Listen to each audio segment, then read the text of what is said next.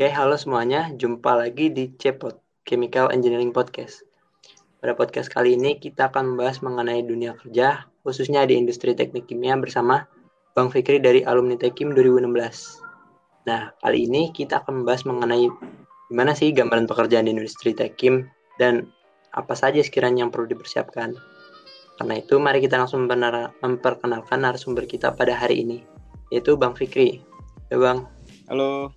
Halo, guys. Ya. Nah, sebelumnya Bang Fikri ini juga udah pernah loh jadi narasumber kita di podcast episode pertama. Itu mengenai mahasiswa tingkat lahir yang sekiranya di episode itu itu kita membahas seputar dunia pekerjaan. Nah, sekarang ini alhamdulillah Bang Fikri udah dapat pekerjaan nih di Mitsubishi Chemical ya, Bang? Iya, alhamdulillah. Ya, alhamdulillah bang. Nah bang, dengar-dengar ini bang Fikri itu salah satu lulusan tekim yang bisa dibilang cepet ya bang dapat pekerjaannya. Eh, uh, iya. Ke berapa nah. ya? Satu, kedua, ke mungkin yang ketiga atau yang keempat ya? Uh, ya, uh, tergolong cepet lah ya bang. Kira-kira bisa diceritain nggak sih bang? Apa aja yang harus disiapkan itu setelah lulus kan syukur-syukur uh, Bang Fikri ini uh, bisa dibilang cepet tuh dapat pekerjaannya. Ya. Yang harus disiapkan disiapkan ya. Sebetulnya yeah. masalah mempersiapkan itu kalau setelah lulus menurut gue kalau nunggu lulus dulu itu telat ya. Harusnya kalau mau mempersiapkan itu justru sebelum lulus mempersiapkan itu sebelum lulus paling nggak mepet-mepet kelulusan lah tingkat-tingkat akhir atau tingkat ya tingkat tiga setengah sampai tingkat 4 lah pokoknya tingkat tingkat 4 tuh udah selain fokus uh, tugas-tugas akhir selain fokus kuliah itu juga harus sudah mulai nyicil-nyicil tuh uh, apa namanya uh, belajar mengenai um, persiapan nanti gitu persiapan pendaftaran kerja. Mungkin pertama-tama mungkin yang simple dulu kayak CV gimana caranya membuat CV yang baik dan benar yang bisa membuat um, HR eh, itu tertarik dengan kita atau mungkin bisa belajar belajar ngedengerin tips-tips interview terus mulai-mulai latihan. Terus uh, terus juga ya selain itu paling enggak selain kedua itu persiapannya ya pasti mempersiapkan diri mempersiapkan mempersiapkan mental dan juga yang paling utama itu tahu nanti lulus itu mau kerja di posisi mana gitu. Jadi udah punya gambaran kira-kira nanti pas sudah jadi istilahnya tuh um, udah belajar naik motor di jalan kecil sebelum ke jalan raya gitu. Jadi kalian udah mempersiapkan diri pelan-pelan dulu sebelum memang nanti pas lulus langsung uh, terjun langsung gitu untuk menjadi seorang job seeker yang baik gitu. Jadi paling nggak kalian udah curi start. Jadi saran gue untuk mempersiapkan itu jangan nunggu lulus dulu. Justru sekarang sekarang ini waktu yang tepat untuk mempersiapkannya gitu sih menurut gue Iya bang, uh, bisa dibilang ini gak sih bang? Kalau kayak KP itu kan kita juga nyari-nyari kayak sejenis uh, lowongan gitu. Itu bisa dibilang ini gak sih bang? Kayak salah satu usaha kita buat sebelum masuk ke dunia kerja gitu bang? Iya bener sih maksudnya proses prosesinya juga mungkin uh, sama alurnya hampir-hampir mirip ya sama kayak KP gitu mungkin di beberapa uh, mungkin di beberapa tempat KP-nya mungkin ada yang sampai harus interview mungkin atau gimana gitu uh, secara mungkin prosedurnya demikian atau gimana gitu pasti ada kali ya mungkin ya di perusahaan-perusahaan gede. Ya cuma rata ya kira sekiranya begitulah nyari informasi gitu. Kira-kira nih uh, ada lowongan KP yang buka tuh di mana terus kecocokannya mungkin uh, eh, mahasiswa teknik kimia kah? Atau mahasiswa teknik mesin kah? Jadi kan pasti kita nyari yang sesuai sama eh, kita kan yang jurusan kita gitu ya. Kira-kira kayak gitulah prosesinya. Cuma mungkin nanti lebih kompleks ya karena eh, kalau eh, karena nanti kan opsinya tuh banyak. Kalau misalkan KP kan eh, opsinya banyak dalam artian bukan perusahaannya. Kalau perusahaannya pasti banyak ya. Eh, terus kalau misalkan KP juga kan perusahaannya banyak yang buka gitu. Cuma opsi yang gue maksud di sini adalah opsi pekerjaannya gitu. Jadi opsi pekerjaannya itu mungkin kan eh, selama ini mungkin yang sering dimention sama dosen itu orang teknik kimia itu di proses engineer gitu. Eh, itu memang benar gitu maksudnya emang ada cuma kan eh, lulusan teknik kimia kan nggak semuanya pasti akan bekerja di, jadi proses engineer gitu. Mungkin ada beberapa yang jadi proses engineer atau mungkin ada yang uh, jadi di jabatan lain gitu. Jadi banyak sekali nanti variabel-variabelnya, variasi-variasinya juga banyak banget lah pokoknya. Mungkin di perusahaan A uh, posisinya yang dibuka ini, terus kualifikasinya demikian gitu. Kira-kira kita bisa masuk atau enggak gitu-gitu. Ya cuma secara garis besar mungkin ya oke okay lah, bisa lah di uh, bisa mulai-mulai belajar dari mungkin cara nyari KP ya, ya. Nah, gitu. Nah, Bang, Yui. berarti kan kalau misalnya berarti uh, seharusnya nih, seharusnya ketika kita sebelum lulus nih atau istilahnya tadi ya tahap tiga setengah sampai empat tuh hmm? kita uh, waktu lulus tuh sudah bisa mendefine ya maksudnya kita inginnya bekerja di apa namanya bekerja sebagai apa gitu ketika lulus gitu loh jadi uh, mungkin uh, lebih lebih baik sebagai apa mungkin ya uh, spesialis gitu atau mending generalis gitu sih bang kalau menurut lu gitu bang Oke. Yang pertama eh, masalah tiga setengah sampai empat tahun itu untuk mempersiapkan apa yang mau jadi posisi yang kita incer itu sebetulnya eh, kenapa gue bisa bilang begitu? Karena menurut gue proses pencarian untuk mencari sesuatu pekerjaan yang kira-kira cocok sama kita itu susah karena nggak akan ada yang 100% cocok gitu. Paling nggak kita nyari yang ya mungkin 70 sampai 80% cocok sama kita dan kita itu bisa suka gitu menjalaninya kenapa proses itu menurut gue lama dan harus dilakukan dari sekarang? Karena kita harus sebelum kita bekerja kita tuh harus mengenali diri sendiri. Menurut gue sih mengenali diri sendiri kira-kira potensi kita itu ada di mana uh, terus kita itu um, keahlian kita itu di mana gitu. Kita harus tahu diri sendiri. Terus mungkin kira-kira apakah kita cocok di pekerjaan ini yang membutuhkan ketelitian tinggi gitu atau mungkin gimana lah. Pokoknya itu harus uh, harus meng, uh, harus tahu harus kenali diri kita sendiri gitu. Itu yang hal yang pertama harus dilakukan dan mengenali diri sendiri itu nggak gampang prosesnya. Makanya memang harus dilakukan dari jauh-jauh hari. Gua gua pribadi pun termasuk orang yang telat untuk maksudnya untuk mempelajari hal-hal itu. Terus juga untuk mempelajari bagaimana cara membuat CV yang baik uh, terus bagaimana melakukan interview dengan baik. Dan menurut gue pribadi seharusnya hal-hal itu adalah hal-hal yang gue lakukan sebelum uh, sebelum gue istilahnya ya yang tingkat 4 lah. Karena karena gue tuh baru-baru belajar itu tingkat 4 di akhir-akhir banget gitu. Kalau misalkan mungkin gue belajar di satu tahun satu tahun pas tingkat 4 full gue belajar gue cicil pelan-pelan mungkin uh, skillnya itu akan lebih lebih dari sekarang. Dan juga jangan lupakan bahwa saingan kalian itu nanti berat. Saingan kalian itu bukan berat berat dan banyak gitu. Karena yang pertama kalian tuh punya saingan angkatan 2016 uh, eh, dari seluruh uh, Indonesia lah misalkan yang teknik kimia gitu. Dan juga bukan teknik kimia misalkan di suatu di suatu perusahaan open lowongan yang kriteria apa kualifikasinya mungkin gak cuma teknik kimia itu yang pertama. Uh, terus nanti kalian juga saing bersaing mungkin sama angkatan 2017 ini kan kalian sekarang 18 ya 17 gitu. Dan dari lain-lain dan angkatan-angkatan sebelumnya yang belum mendapatkan pekerjaan. Dan itu uh, bagaimana caranya kita bisa menghadapi mereka dan itu banyak sekali orang orang yang belum tahu informasinya bahwa kadang tuh orang cuma ngedaftar pekerjaan tuh sehari buka job street misalkan. Mereka daftar udah 5, 6 udah tinggalin. Tapi sebenarnya hal itu salah. Kalau misalkan kalian ingin uh, uh, misalkan mendapatkan pekerjaan yang layak untuk kalian, ya kalian harus melayakkan diri kalian sendiri gitu. Jadi harus ada improvement setiap saat. Jadi misalkan contoh uh, udah daftar pekerjaan tapi kok kok gue nggak nggak keterima terima ya? Kira-kira apa yang bikin gue Eh, nggak uh, dilirik? Mungkin CV-nya kah kurang menarik? Apakah mungkin kualifikasinya mungkin bisa uh, kurang menarik di mata HR gitu? Jadi harus ikut mungkin kelas-kelas online yang sesuai dengan mungkin yang jabatan yang kalian inginkan gitu. Ya hal-hal itu tuh harus dipersiapkan. Jadi istilahnya tuh kalau kalian belanja kalau jadi HR tuh istilahnya pengen belanja nih di pasar uh, di pasar job seeker gitu pasti mereka nyari yang uh, paling bagus gitu. Jadi mereka tuh pilihan mereka tuh banyak dan kalian harus meyakinkan mereka bahwa kalian adalah pilihan terbaik gitu. Bagaimana caranya? Bagi caranya adalah untuk meningkatkan nilai jual kalian gitu supaya dilihat di mata HR itu kalian itu memang bernilai yang lebih gitu nggak nggak kayak orang-orang biasanya dan uh, istilahnya tuh lebih menonjol lah dibanding orang-orang lain. Itu yang pertama. Yang kedua masalah spesialis atau generalis itu menurut gua pribadi ya ini pribadi ya pendapat pribadi menurut gua nggak ada aturan bakunya sih.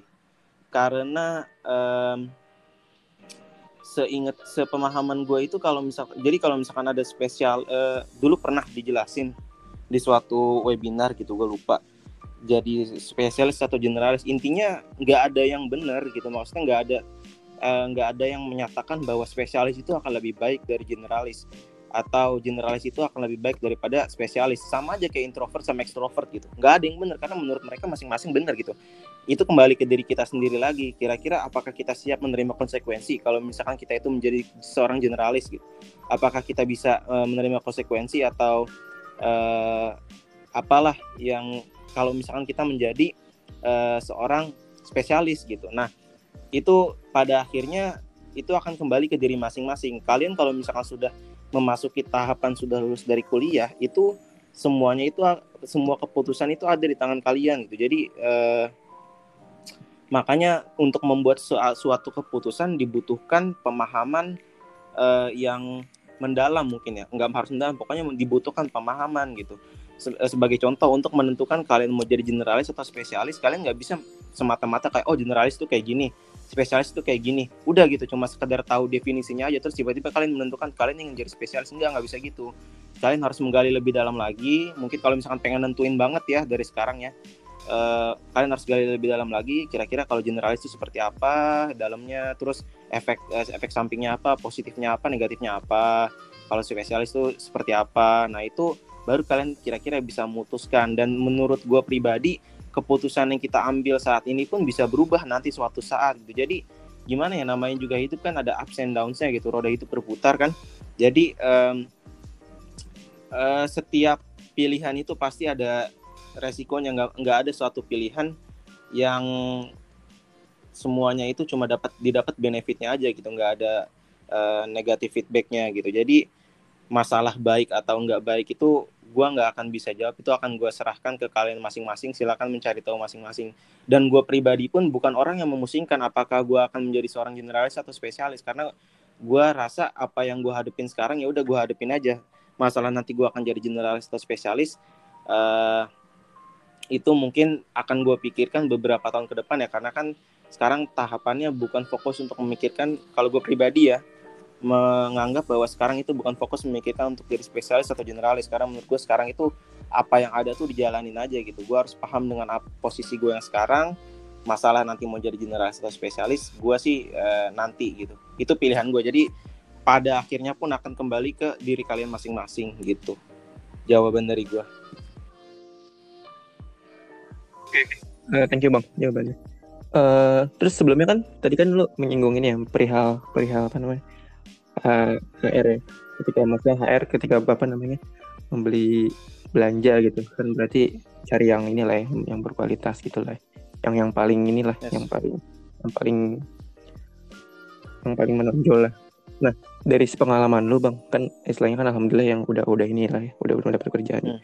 nah, HR itu HR itu dia tuh melihat apa namanya yang yang yang ia lihat tuh sebenarnya variabel apa sih bang gitu? Mungkin yang dari dari dari dari dari diri kita gitu. Kan itu mungkin terangkum di dalam CV ya.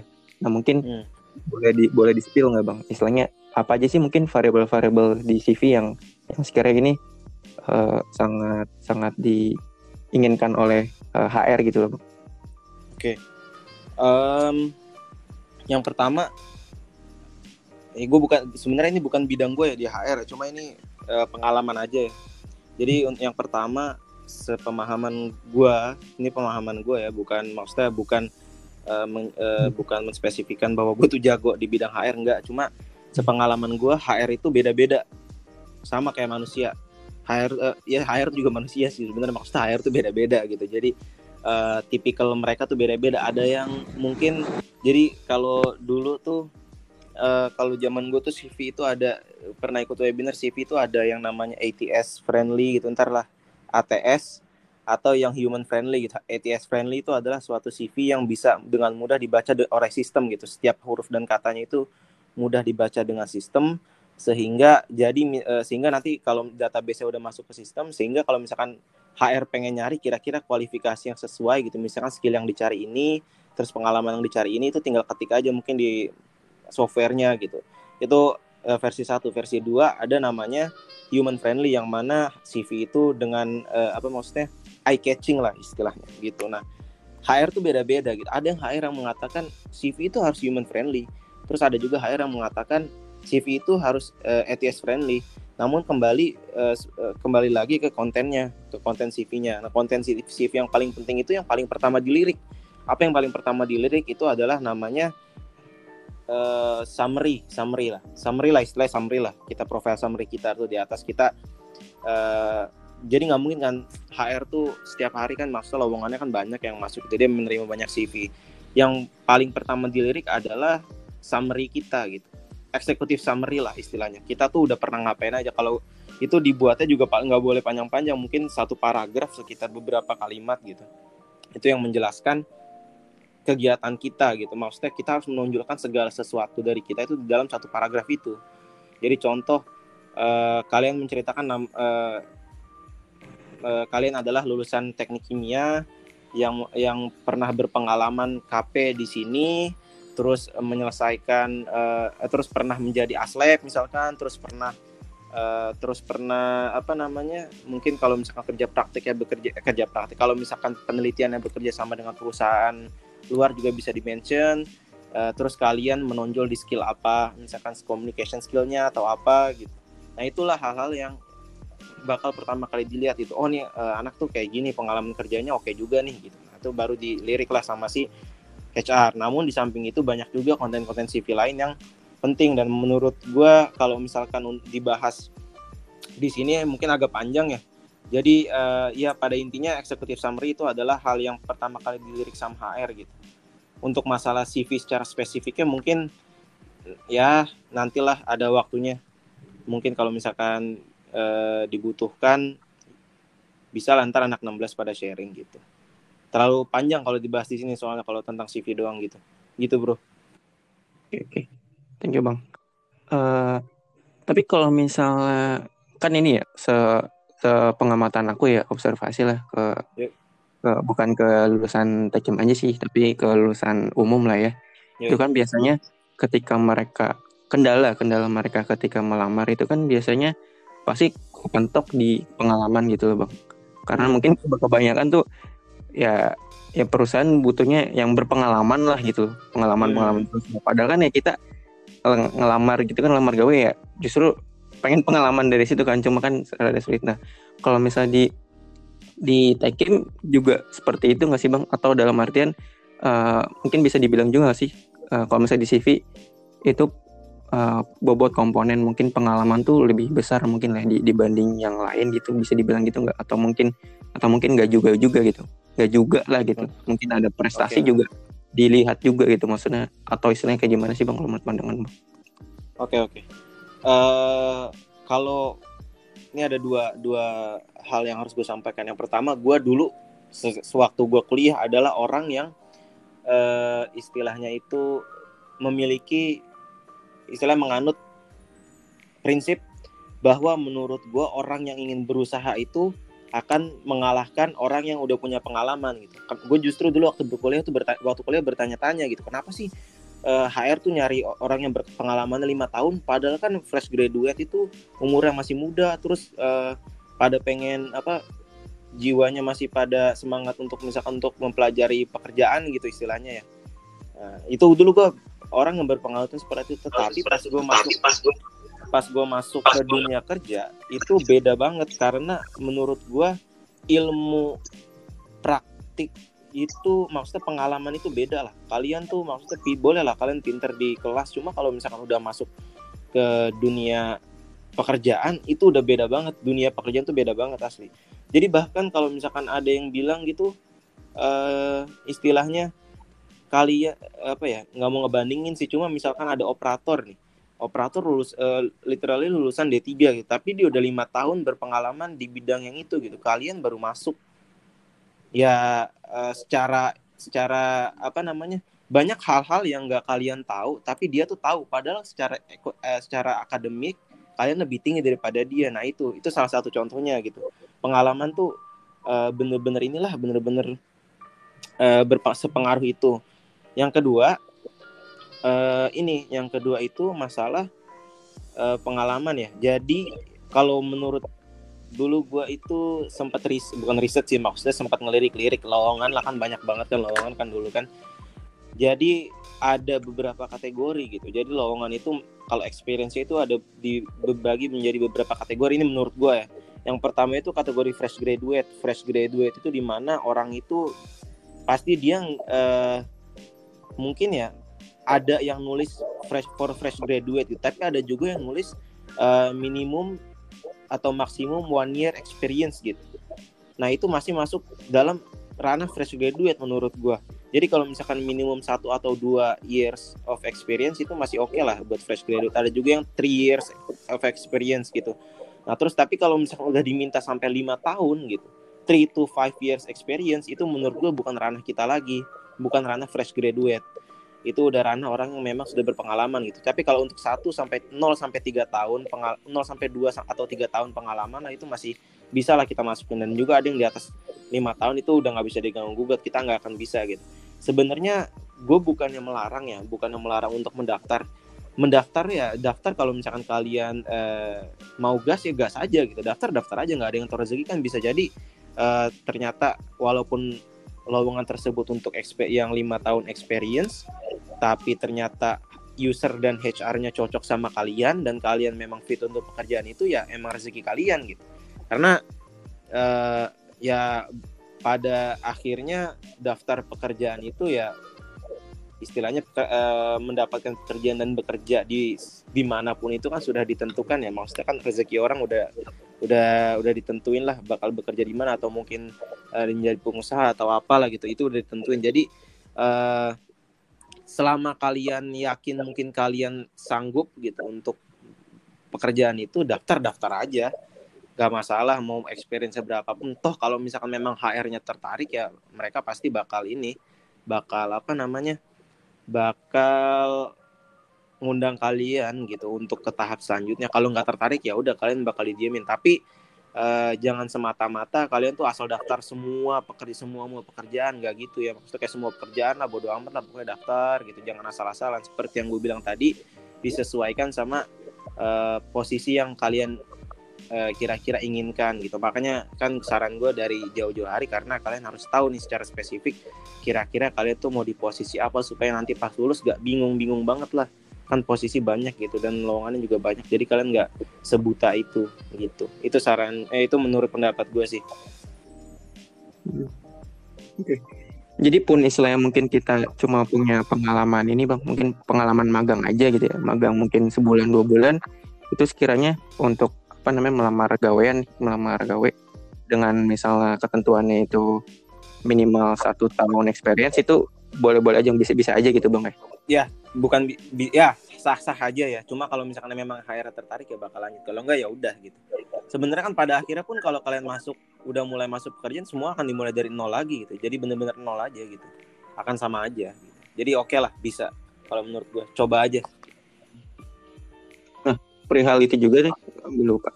Kalau perihal ini bang kalau IPK gitu uh, ini banget gak sih bang? Maksudnya diperhatikan banget gak sih? Atau istilahnya bisa dibilang komponen yang prioritas banget gak sih bang? gue nih ini klasik gua, sih cuma penasaran gua, juga sih. gue sebenarnya ngomong ngomongi mau ngom, jawab ini tuh agak ini ya agak agak ngeri juga ya karena takut didengar sama dosen.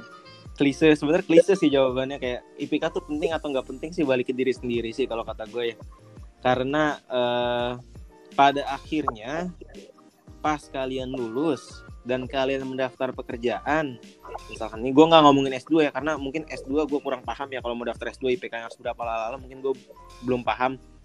Tapi yang jelas kalau misalkan kalian mau mendaftarkan pekerjaan IPK itu adalah cuma kunci masuk ke ruangan interview istilahnya. Jadi IPK itu dicantumkan di CV kan pasti harus wajib dicantumkan di CV gitu. Itu dia cuma pintu masuk mengantarkan kalian ke HR gitu ke ruangan HR kalau udah di ruangan HR ya udah. Yang akan yang akan keluar itu adalah um, mungkin skill komunikasi kalian atau uh, logika kalian berpikir di, itu yang yang dilihat tuh itu udah. IPK tuh kalau udah masuk ruangan HR udah selesai gitu IPK tuh sebenarnya. Tapi di samping itu IPK itu adalah gue pernah dengar dari dari salah satu dosen IPK itu adalah uh, mungkin sekedar nilai ya. Cuma itu adalah ukuran tanggung jawab kita gitu. Ukuran tanggung jawab kita tuh dalam artian kita tuh bertanggung jawab selama selama kita berkuliah. Kita itu bertanggung jawab untuk belajar. Nah, hasil dari belajar kita itu outputnya adalah walaupun sebenarnya outputnya banyak banget, cuma ya yang paling terukur adalah IPK gitu. Kalau misalkan yang terukur aja, misalkan kalian ya gue nggak bilang kecil lah maksudnya um, ya menurut kalian itu kecil karena kecil itu relatif tapi kalau menurut kalian itu kurang ya berarti kalian itu kurang bertanggung jawab ke tanggung jawab kalian sebagai mahasiswa. Nah sebenarnya uh, tanggung yang yang paling penting itu yang garis besarnya adalah tanggung jawabnya. Karena di pekerjaan nanti kali kal, e, kalau udah masuk dunia pekerjaan nanti kalian tuh bertanggung jawab atas pekerjaan kalian. Kalau misalkan kalian bertanggung jawab belajar aja masih nggak bisa masih nggak maksimal apalagi nanti kalian dikasih tanggung jawab tanggung jawab yang lebih berat gitu. Jadi ya penting atau tidaknya intinya itu akan kembali ke diri kalian sendiri. Penting atau tiga, tidak memiliki IPK yang tinggi itu kembalikan ke diri kalian sendiri. Tapi fungsi IPK sebagai fresh graduate yang ingin menawarkan pekerjaan itu adalah sebagai kunci masuk ke ruangan interview lah istilahnya gitu. Setelah itu udah lepas gitu. Jadi cuma oh ini orang memenuhi kualifikasi. IPK-nya misalkan tiga setengah minimalnya. Ini orang masuk kualifikasi. Oke. Okay.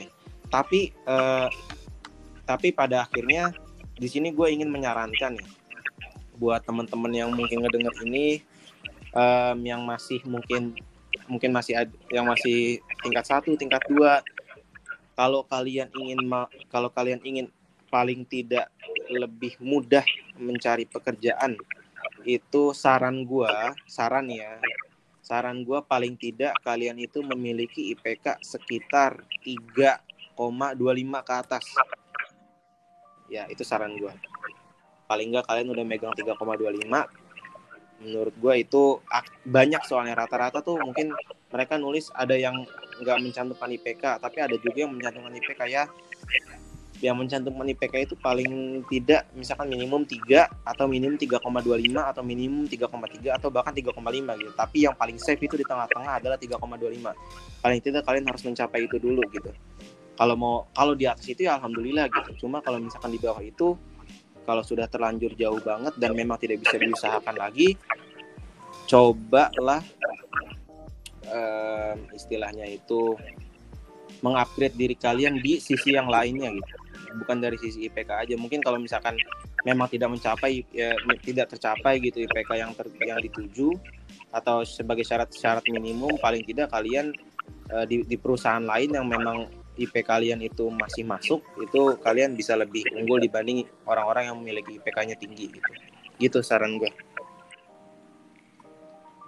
Uh, bang boleh nanya nggak bang? Apa tuh? Uh, kalau menurut pandangan lu gimana sih bang? Kan soalnya beberapa perusahaan ini kan kayak misal tadi ada minimal IPK ya.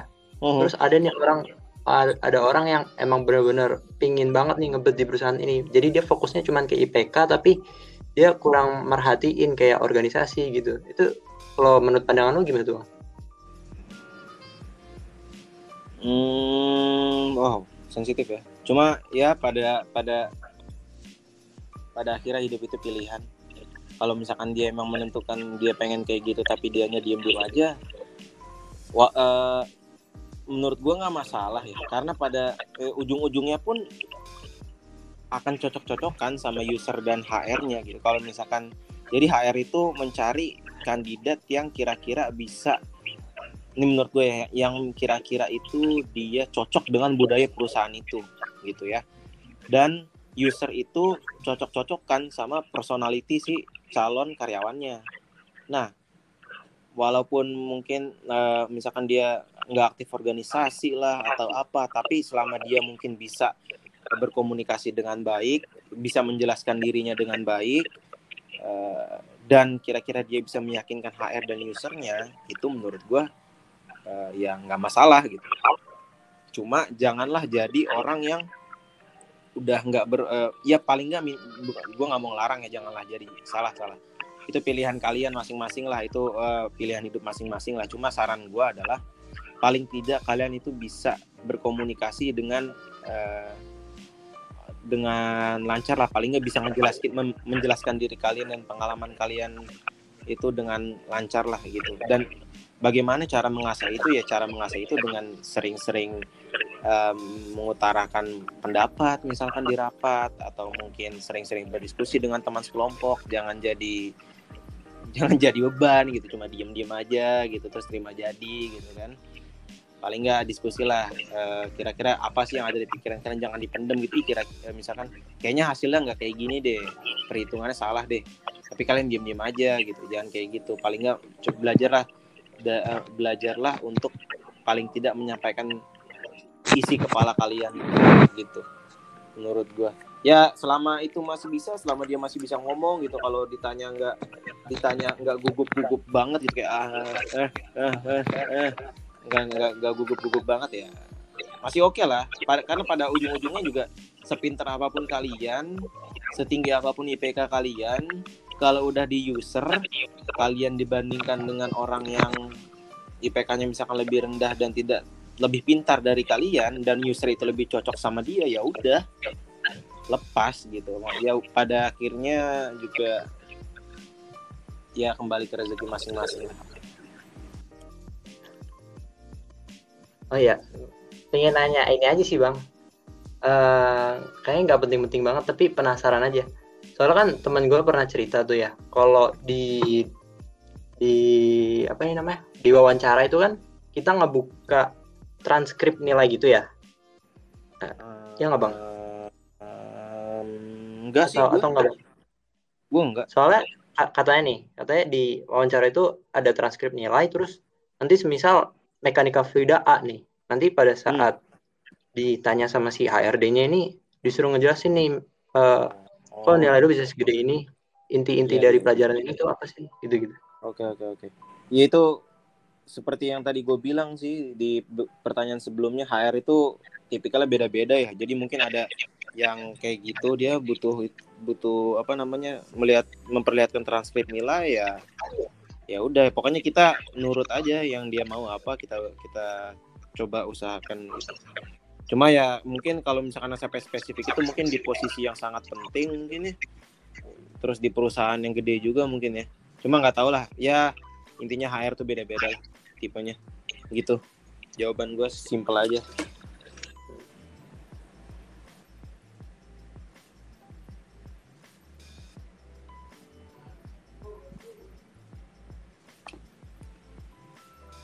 Nah bang, sebenarnya kalau misalnya lulusan teknik kimia itu kita bisa gawe di bagian mana aja sih bang? Kan yang secara umum ya, yang, yang gua tahu sih, yang paling cuma proses engineer, quality assurance. Uh -huh.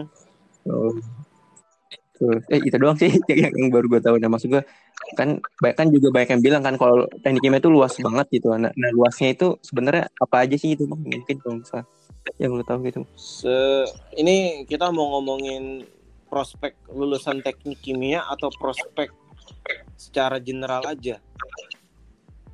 Yang spesifik banget ke teknik kimia yang sesuai dengan apa yang kita pelajari atau yang umum gitu? Uh, boleh bang yang lulusan teknik kimia dulu? Mungkin terus sama yang general kayak Oke, gimana? Kalau yang lulusan teknik kimia uh, ya paling khusus itu proses engineer itu yang pertama terus. Yang kedua mungkin ya quality assurance mungkin ada yang butuh teknik kimia ada yang kimia terus mungkin R&D research and development eh, terus eh, ya pokoknya yang yang gue tahu juga sebenarnya yang teknik kimia tuh banyak kan itu sih. Entah mungkin yang bekerja di lab entah mungkin jadi proses engineer atau mungkin jadi uh, di bidang administrasi tapi dia salah satunya itu mengurusi hal-hal yang berhubungan dengan pemahaman dia tentang proses gitu.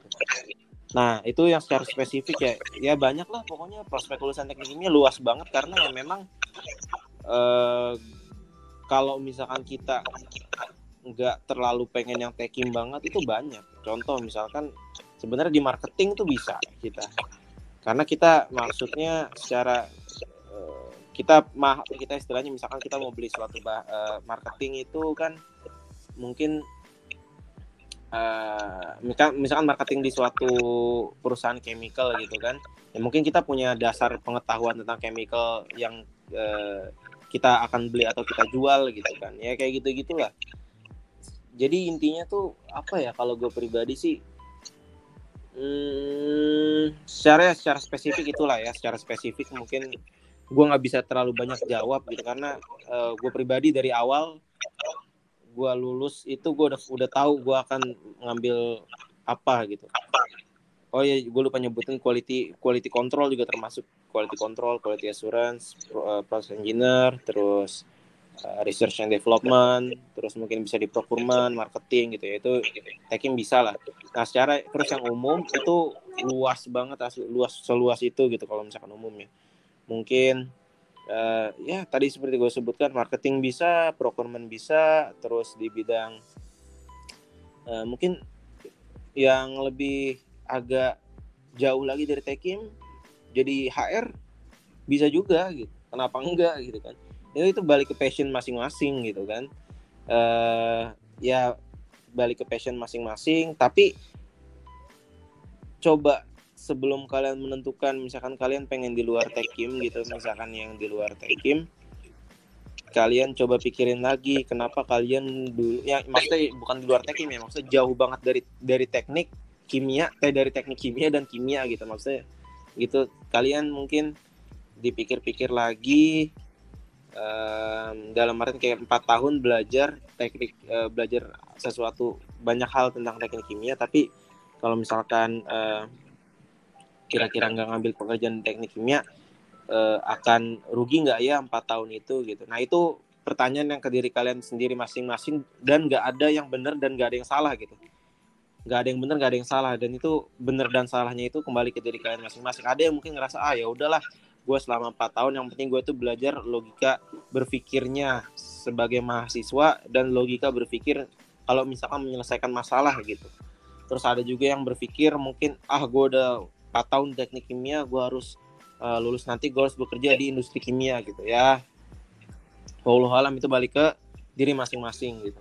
Kalau menurut gue ya pokoknya pokoknya gue selama podcast ini ah, gue akan menyerahkan jawabannya ke diri kalian masing-masing. Gue hanya memberikan pandangan-pandangan yang gue ini aja yang gue yang gue punya pandangan-pandangan yang gue punya biar kalian tuh uh, menentukan sendiri nasib kalian nanti ke depannya gimana gitu sih. Ya intinya gitu. Kalau ya ini gue gue tarik kesimpulan dari jawaban ini. Yang pertama kalau misalkan spesifik gitu yang yang uh, jabatan spesifik yang mungkin sangat berhubungan berhubungan erat dengan teknik kimia itu yang pertama mungkin proses engineer.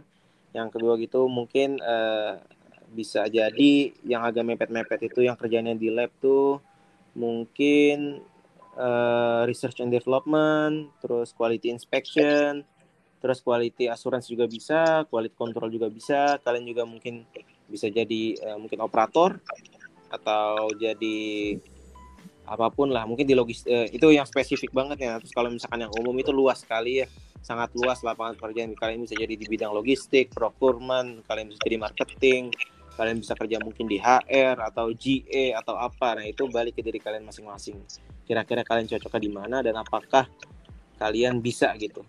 Men, uh, karena kan uh, belajar dari nol lagi lah istilahnya kalau udah udah kerja tuh belajar dari nol lagi gitu. Gitu kira-kira. Oke bang uh, bang sini kan bekerja di Mitsubishi Chemical nih. Kira-kira ya. bisa diceritain nggak sih Bang rasanya bekerja di industri petrochemical tuh kayak gimana? Um, kalau gue ngerasain tuh exciting mungkin ya menurut gue sih exciting aja karena hal-hal um, yang dulu kita pelajari di textbook dan dijelaskan sama dosen tuh mungkin bisa dilihat secara langsung loh di depan mata gitu kayak contoh heat exchanger lah yang simple ya HE terus mungkin reaktor, crystallizer, mungkin menara distilasi gitu. Yang mungkin kalian kalau misalkan yang udah angkatan 17 18 yang udah pernah study tour tuh mungkin yang 18 pernah gak sih? Belum ya? Udah belum sih, guys? Udah pernah. udah pernah ya ya kalau kalian udah pernah kan ngelihat secara langsung gitu wah uh, plan tuh kayak gini dan kalian itu yang tadinya gue kan juga gue juga dulu pernah di posisi kalian gitu yang ngeliat tuh cuma sekali dua kali terus udah gitu nah terus sekarang gue di posisi di mana gue melihat ini tuh setiap hari gitu kalau kalau gue sih selama lima bulan ini hampir enam bulan gue masih merasa itu suatu hal yang exciting buat gue untuk melihat secara langsung karena banyak banget alat dan banyak banget yang yang bisa dipelajarin dan yang bisa yang belum gue lihat dan gue pelajari secara spesifik gitu eh, secara langsung gitu ya.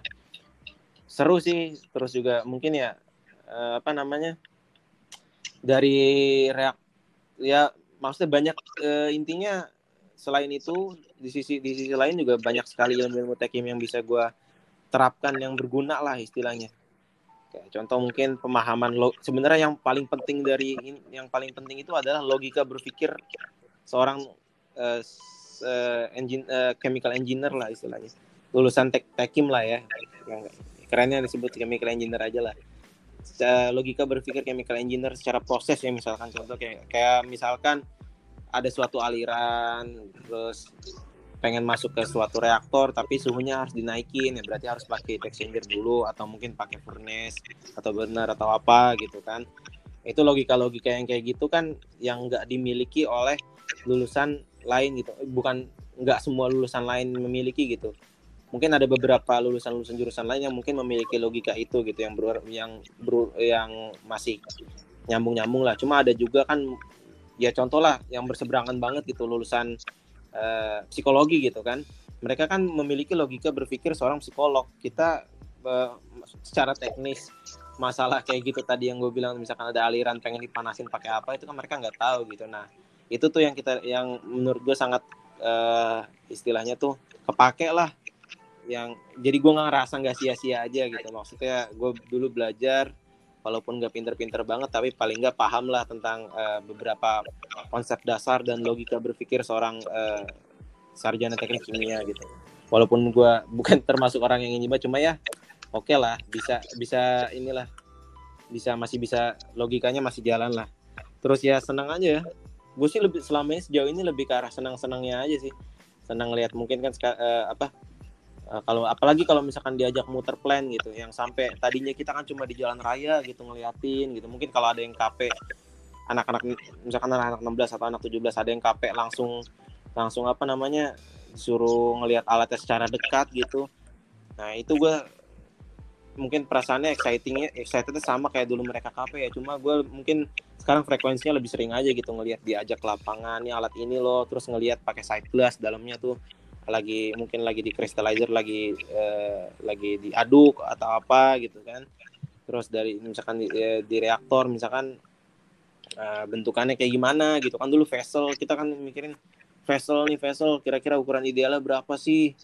Eh, apalah terus rasio tinggi sama diameternya kayak gimana gitu. Itu kan eh, kalau kalau ngeliat langsung kan bisa oh iya dulu tuh jadi jadi ke, jadi keinget lagi gitu mas lalu. Apalagi kalau misalkan udah ngelihat heat exchanger tuh gue udah ingetnya Pak Edo aja kalau heat exchanger tuh pokoknya tuh. Uh, terus ya gitulah. Terus kalau misalkan ya separasi kayak distilasi gitu gitu pokoknya inget-inget apa yang dipelajarin lah selama di kelas gitu. Jadi ya sejauh ini masih excite exciting sih. Nggak tahu ke depannya. Semoga akan tetap exciting. Tapi pasti akan ada fase di mana bosannya. Cuma ya nikmatilah selagi masih bisa dinikmati gitu. Gitu sih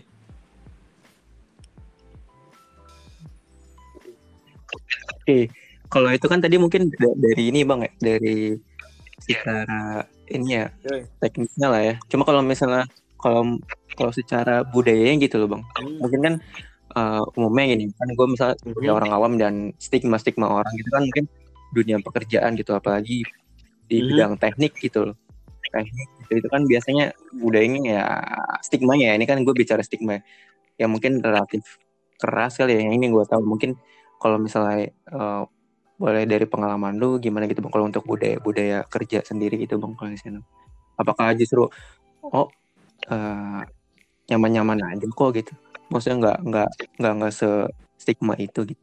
Kalau kalau dari lu gimana uh, tuh karena gue kan sekarang masih masa training ya maksudnya belum di belum sebanyak itu belum sepenuhnya diberikan tanggung jawab gitu. Jadi tanggung jawab yang diberikan ke gue tentang eh e, mengenai pekerjaan itu diberikannya sedikit-sedikit nggak langsung yang disuap nggak langsung yang disuapin berabad seabrek-abrek pekerjaan gitu. Jadi ya sejauh ini ya masih apa istilahnya budaya kerjanya masih enjoy enjoy gue masih menikmati lah masih enjoy gitu nggak yang keras banget gitu. Dan misalkan pun gitu gue harus lembur gitu. Dan itu lembur itu bukan karena paksaan memang karena keinginan gue misalkan gue ngerasa uh, uh, gue masih bisa uh, gue masih bisa belajar lebih pada hari itu karena uh, mungkin kan akses internet itu nggak mungkin untuk saat ini kan gue belum bisa mengakses internet di laptop perusahaan gitu karena masih training kan gitu. E, jadi untuk mengakses internet bisanya di plan gitu dan gue rasa kalau misalkan gue ingin belajar sampai seterusnya gitu dan yang harus sampai misalkan mencari-cari materi yang lain-lain itu ya gue dengan secara sukarela ya intinya tuh masih enjoy lah lembur pun itu juga karena keinginan sendiri ya kalau gue ya untuk saat ini gitu. Jadi ya enjoy enjoy aja lah. Karena gini loh kadang orang tuh mikir gini gini gini. Kayak simpel aja. Menurut gua kalau gue sih orang yang punya prinsip jalanin aja gitu. Nggak usah mikir pusing-pusing lah walaupun kadang-kadang gue masih mikir suka suka mikir pusing juga sih. Cuma maksud gue untuk untuk masalah kehidupan ya gue menjalani aja lah masalah stigma stigma orang yang teknik teknik itu keras gitu kan. Ya nggak uh, apa namanya? Semua pekerjaan itu keras boy. Yang namanya dunia kerja bukan dunia pekerjaan aja bahkan dunia istilahnya tuh dunia orang dewasa itu berat gitu. Tanpa lu bekerja pun udah berat gitu. Sekarang gue tanya beratan mana lu bekerja sama lu mencari kerja? Misalkan gitu ya. Nggak bisa dibandingin kan kedua-duanya sama-sama berat karena e, memiliki kapasitas beratnya masing-masing gitu. Terus pekerjaan A sama pekerjaan B. Ya menurut A itu dia berat tapi menurut B pekerjaan A itu nggak berat gitu. Menurut B itu pekerjaan dia lebih berat. Ya semuanya orang akan akan berpikir seperti itu gitu kan. Dan ya pada akhirnya pun um, istil apa istilahnya ya? Um, semua intinya ya intinya semua pekerjaan itu berat lah. Kalau mau enak bahkan menjadi seorang pengusaha pun itu gue yakin itu berat. Walaupun misalkan ada yang ngomong beratnya di awal atau apa tapi gue yakin pasti mereka berat gitu. Jadi pokoknya jadi apa pun itu berat. Kalau nggak mau berat apa? Hidup itu udah berat men. Menurut kalau gue pribadi dulu gue merasakan menjadi seorang yang belum bekerja itu juga berat. Tapi sekarang udah bekerja ya dibilang berat ya berat gitu. Ya mau gimana lagi? Emang itu hidup itu pilihan?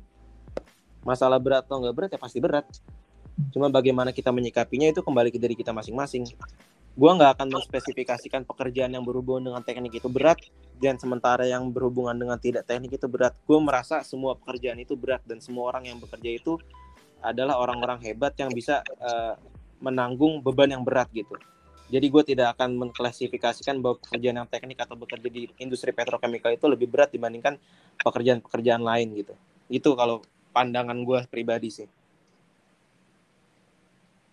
ini bang uh, terkaitnya sih bang uh, bang Fikri ada saran nggak sih uh, buat para kita mahasiswa-mahasiswa yang sekiranya tingkat akhir nih ada saran nggak untuk menghadapi kayak sejenis rasa khawatiran itu pas kita lulus kita nggak dapet pekerjaan bang kira ada tips atau saran gitu nggak bang? Hmm, takut ya? Iya. Takut atau khawatir? Khawatir, khawatir sih bang, lebih mirip khawatir. Oke. Okay. Menurut gue nggak semua orang akan khawatir dari sekarang. Dan orang yang khawatir dari sekarang itu adalah menurut menurut gue itu adalah orang yang itu adalah sikap bukan orang tapi itu adalah sikap yang bagus gitu. Khawatir mungkin entah tidak tidak mendapatkan pekerjaan atau khawatir masa depannya mungkin nggak jelas gimana gitu dia maunya kayak gimana.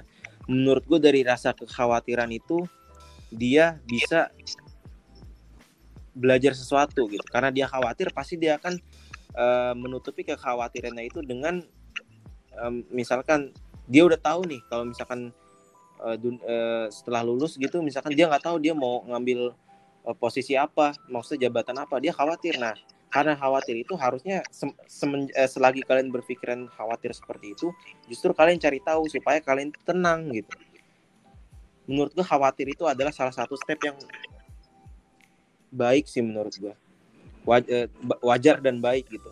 Apalagi kalau khawatir itu dari jauh-jauh hari. Tapi khawatir yang berlebihan itu nggak baik ya. Cuma kalau misalnya udah kalian udah kepikiran ih kira-kira ntar gue kalau udah lulus gimana ya? Nah dari karena gue juga berangkat dari pikiran itu gitu. Gue khawatir nanti gue kalau misalkan udah lulus gimana gue bekerja. Dari situ gue makanya mempelajari kira-kira uh, apa aja yang dibutuhkan apa aja yang bisa dipersiapkan itu uh, dan lain-lain sepertinya gitu. Pokoknya intinya mulai khawatir itu adalah adalah step yang bagus selanjutnya itu silakan kalian persiapkan diri kalian sesuai dengan kekhawatiran kalian masing-masing. Ada yang khawatir, ada kan karena beda-beda kan. Ada yang khawatir kira-kira gue ntar mau kerja jadi apa. Ada yang khawatir kira-kira nanti uh, apa yang harus gue siapkan terlebih dahulu. Ada yang khawatir A, ada yang khawatir B. Itu silakan uh, disesuaikan dengan diri kalian masing-masing. Itu yang pertama.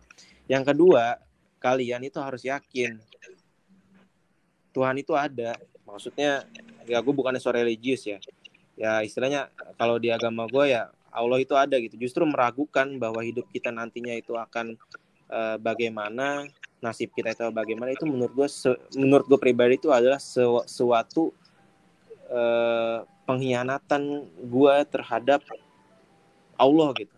Karena gue merasa mikir masih nasib gue tuh ntar gimana gitu. Padahal Allah pasti ngasih uh, uh, pasti ngasih sesuatu yang terbaik buat kita gitu. Walaupun kita melihat sesuatu itu dengan tidak baik tapi pasti itu ada hikmah yang bisa kita petik lah gitu. Dan jadi buat kalian-kalian rezeki itu pasti ada gitu. Asal kalian itu mau berusaha. Jangan semata-mata kalian tahu pasti gue bakalan dapat rezeki karena rezeki itu udah ditentukan gitu. Tapi kalian tidak bergerak ya sama aja bohong dong. Kalian harus berusaha juga gitu untuk mendapatkan rezeki itu kalau gue sih gue gue selalu gue dari dulu selalu ini apa namanya uh, selalu berkeyakinan kayak gitu gitu. Rezeki rezeki itu udah diatur lah nggak usah khawatir. Misal gue pribadi dulu meyakinkan diri gue gue nggak usah khawatir untuk uh, apa namanya uh, misalkan bekerja gitu. Misalkan pas apalagi pas proses seleksi itu bener-bener yang namanya ilmu yakin tuh ilmu yakin tuh belajar seumur hidup kalau kata Kak Cadel tuh Kak Irfan anak uh, 2016 ilmu yakin tuh uh, belajar seumur hidup. Uh, jadi uh, bahkan pas proses rekrutmen pun uh, gue pribadi itu kayak ya khawatir, terus habis itu gue pusing gitu. Tapi selalu ditenangin sama orang-orang sekitar gue tenang aja rezeki nggak pasti kalian akan sering sekali menemukan kalimat ini nanti gitu rezeki nggak bakal ke mana rezeki nggak bakal ke mana rezeki nggak bakal ke mana gitu ya dan itu benar gitu rezeki emang nggak bakal ke mana. Mungkin kalian nggak keterima di perusahaan A karena memang di perusahaan A itu uh, misalkan budaya kerjanya kurang bagus dan kurang cocok sama kalian kalian terlalu dipaksa gitu. Tapi kalian diterima di perusahaan B gitu. Tapi secara secara kita pandang kalau misalnya kita pandang secara umum perusahaan A itu jauh lebih besar daripada perusahaan B. Tapi kalian mau dapat perusahaan B pasti ada perasaan uneasy feeling gitu. Kenapa sih gue dapat di perusahaan B Padahal kalau misalkan kalian uh, bisa jadi aja kalau misalkan kalau kalian di perusahaan A kalian stuck di posisi yang itu itu aja, kalian nggak bisa berkembang. Sementara kalau misalkan di perusahaan B itu kalian uh, chance chance untuk berkembang chance untuk berkembangnya itu lebih banyak gitu. ya itu adalah hal yang udah diatur dan kita nggak akan tahu kayak gimana. Tapi ya, pada intinya kita harus yakin gitu. Apa pun agama kalian, kalian harus yakin bahwa Tuhan itu ada dan Tuhan itu nggak uh, apa namanya nggak uh, merem lah entah orang ateis mikirnya kayak gimana cuma ya gue ya karena gue beragama ya gue berpikirnya seperti itu. Itu yang kedua. Yang ketiga hmm, pesan nikmatilah. Mungkin pesan ini nikmatilah masa-masa kuliah kalian ya.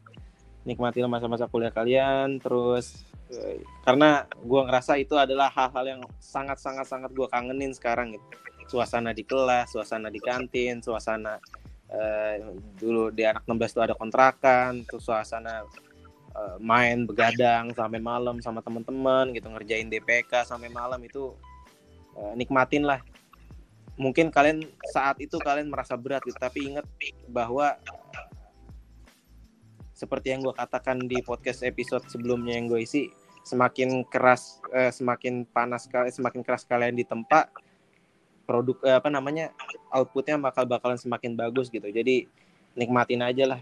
Eh, di enjoy aja gitu kayak ngerjain DPK sampai malam gitu pusing.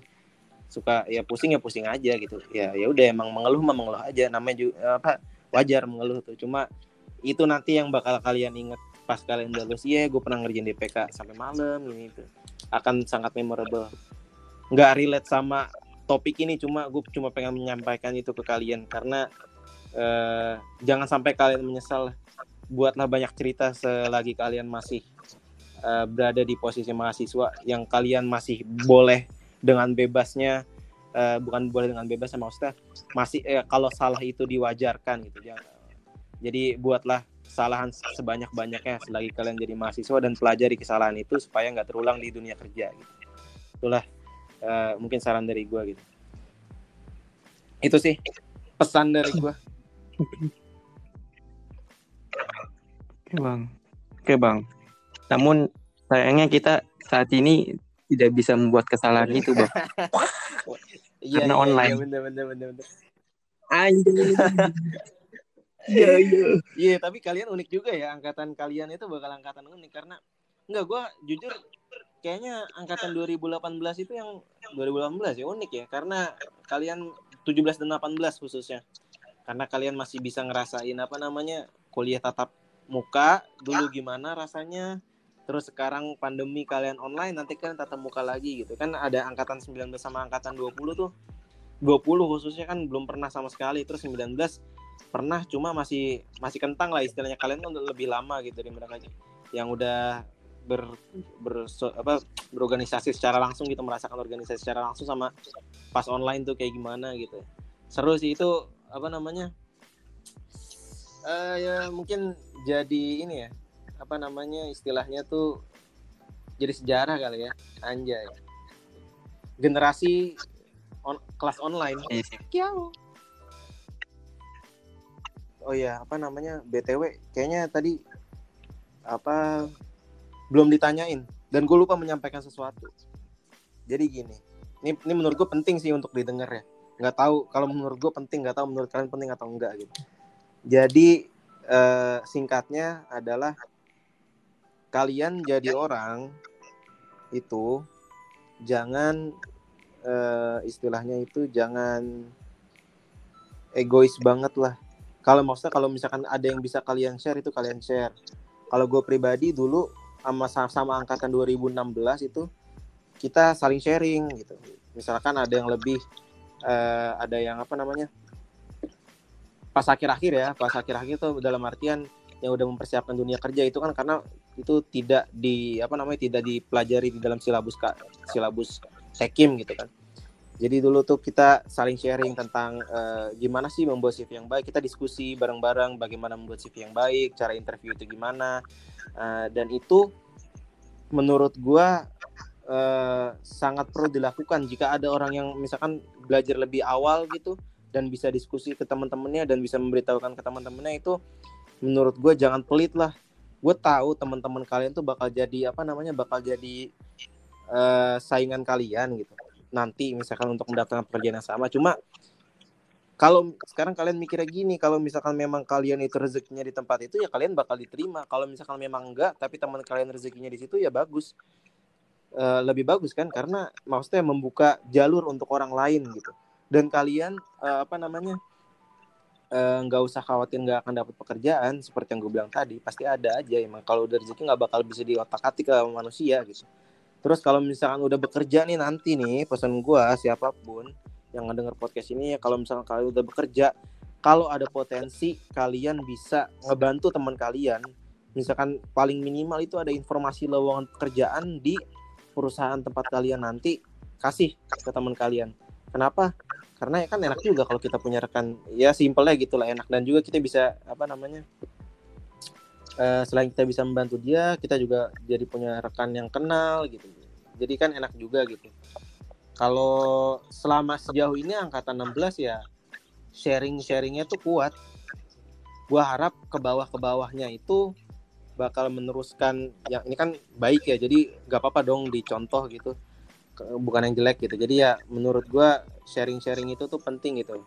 Uh, informasi entah informasi entah pengalaman entah informasi entah pengetahuan gitu. Jadi jangan pelit lah misalkan ada satu salah satu orang dari angkatan kalian yang apa namanya unggul atau lebih di salah satu mungkin yang paham di salah satu bidang yang mengenai dunia pekerjaan karena kita sekarang lagi bahas dunia pekerjaan mungkin bisa sharing ke teman-temannya. Jangan jadi apa namanya percayalah ngebantu orang lain gak akan mengurangi rezeki kalian gitu. Kalau gue sih berpikir gitu. Uh, terus yang terakhir eh, yang last banget gue ini dapat pekerjaan itu dari sebenarnya dari LinkedIn dari LinkedIn. Secara nggak langsung dari LinkedIn. Kenapa? Karena gue nggak mendaftar di pekerjaan yang gue dapatkan sekarang. Dan itu ada namanya third party atau namanya kita mungkin bilangnya eh, mungkin ya third party lah mungkin psikolog ya. Bukan, bukan psikolog. Apa sih namanya? Eh, suatu lembaga gitulah lembaga yang mencari kandidat-kandidat gitu. Dan mungkin kalian bisa di notice di LinkedIn sama mereka. Jadi ya menurut gue dari sekarang build lah LinkedIn kalian atau iya karena cuma LinkedIn ya kayak sosmed untuk profesional tuh LinkedIn doang ya. Nggak mungkin kan Instagram kalian mungkin kalau misalkan yang fotografi ya Instagram dilihat. Cuma kalau misalkan dunia profesional pekerjaan secara profesional selain fotografi dan mungkin fotografi juga bisa di LinkedIn ya mungkin kalian bisa personal branding kalian di situ. Contohnya ya kalian misalkan habis habis selesai KP nih ya udah jelasin aja kalian KP-nya ngapain aja di mana gitu. Terus nanti tag tag eh, teman-teman kalian atau mungkin orang-orang kalian yang baru kenal di LinkedIn gitu. Ya intinya gitulah untuk mempermudah ya intinya banyak jalan menuju banyak jalan menuju UP lah. Jadi eh, untuk ke sampai ke dunia pekerjaan kalian bisa mungkin ya ada yang lewat LinkedIn ada yang lewat job street dan lain-lain ya itu. Cobalah segala segala, segala jalan. Cobalah segala jalan ya. Ya gitu. Itu aja dari gue bro ya sekian podcast kita pada kali ini uh, terima kasih sebelumnya untuk bang Fikri ya sudah share sharing sharing pengalamannya makasih banget uh, sangat sangat mencerahkan banget nih semoga uh, kita yang ingin masuk ke dunia pekerjaan akan akan jadi lebih paham lah apa yang harus kita persiapkan nanti gitu. Amin. Thank you banget. Terakhir, terakhir bang. Gue mau ngomong kalau misalkan ada salah kata atau apa, mohon dimaafkan. Namanya juga manusia bisa salah. Itu aja dari gue. Ya. Dan dari kami jumpa lagi di podcast selanjutnya dan sampai jumpa.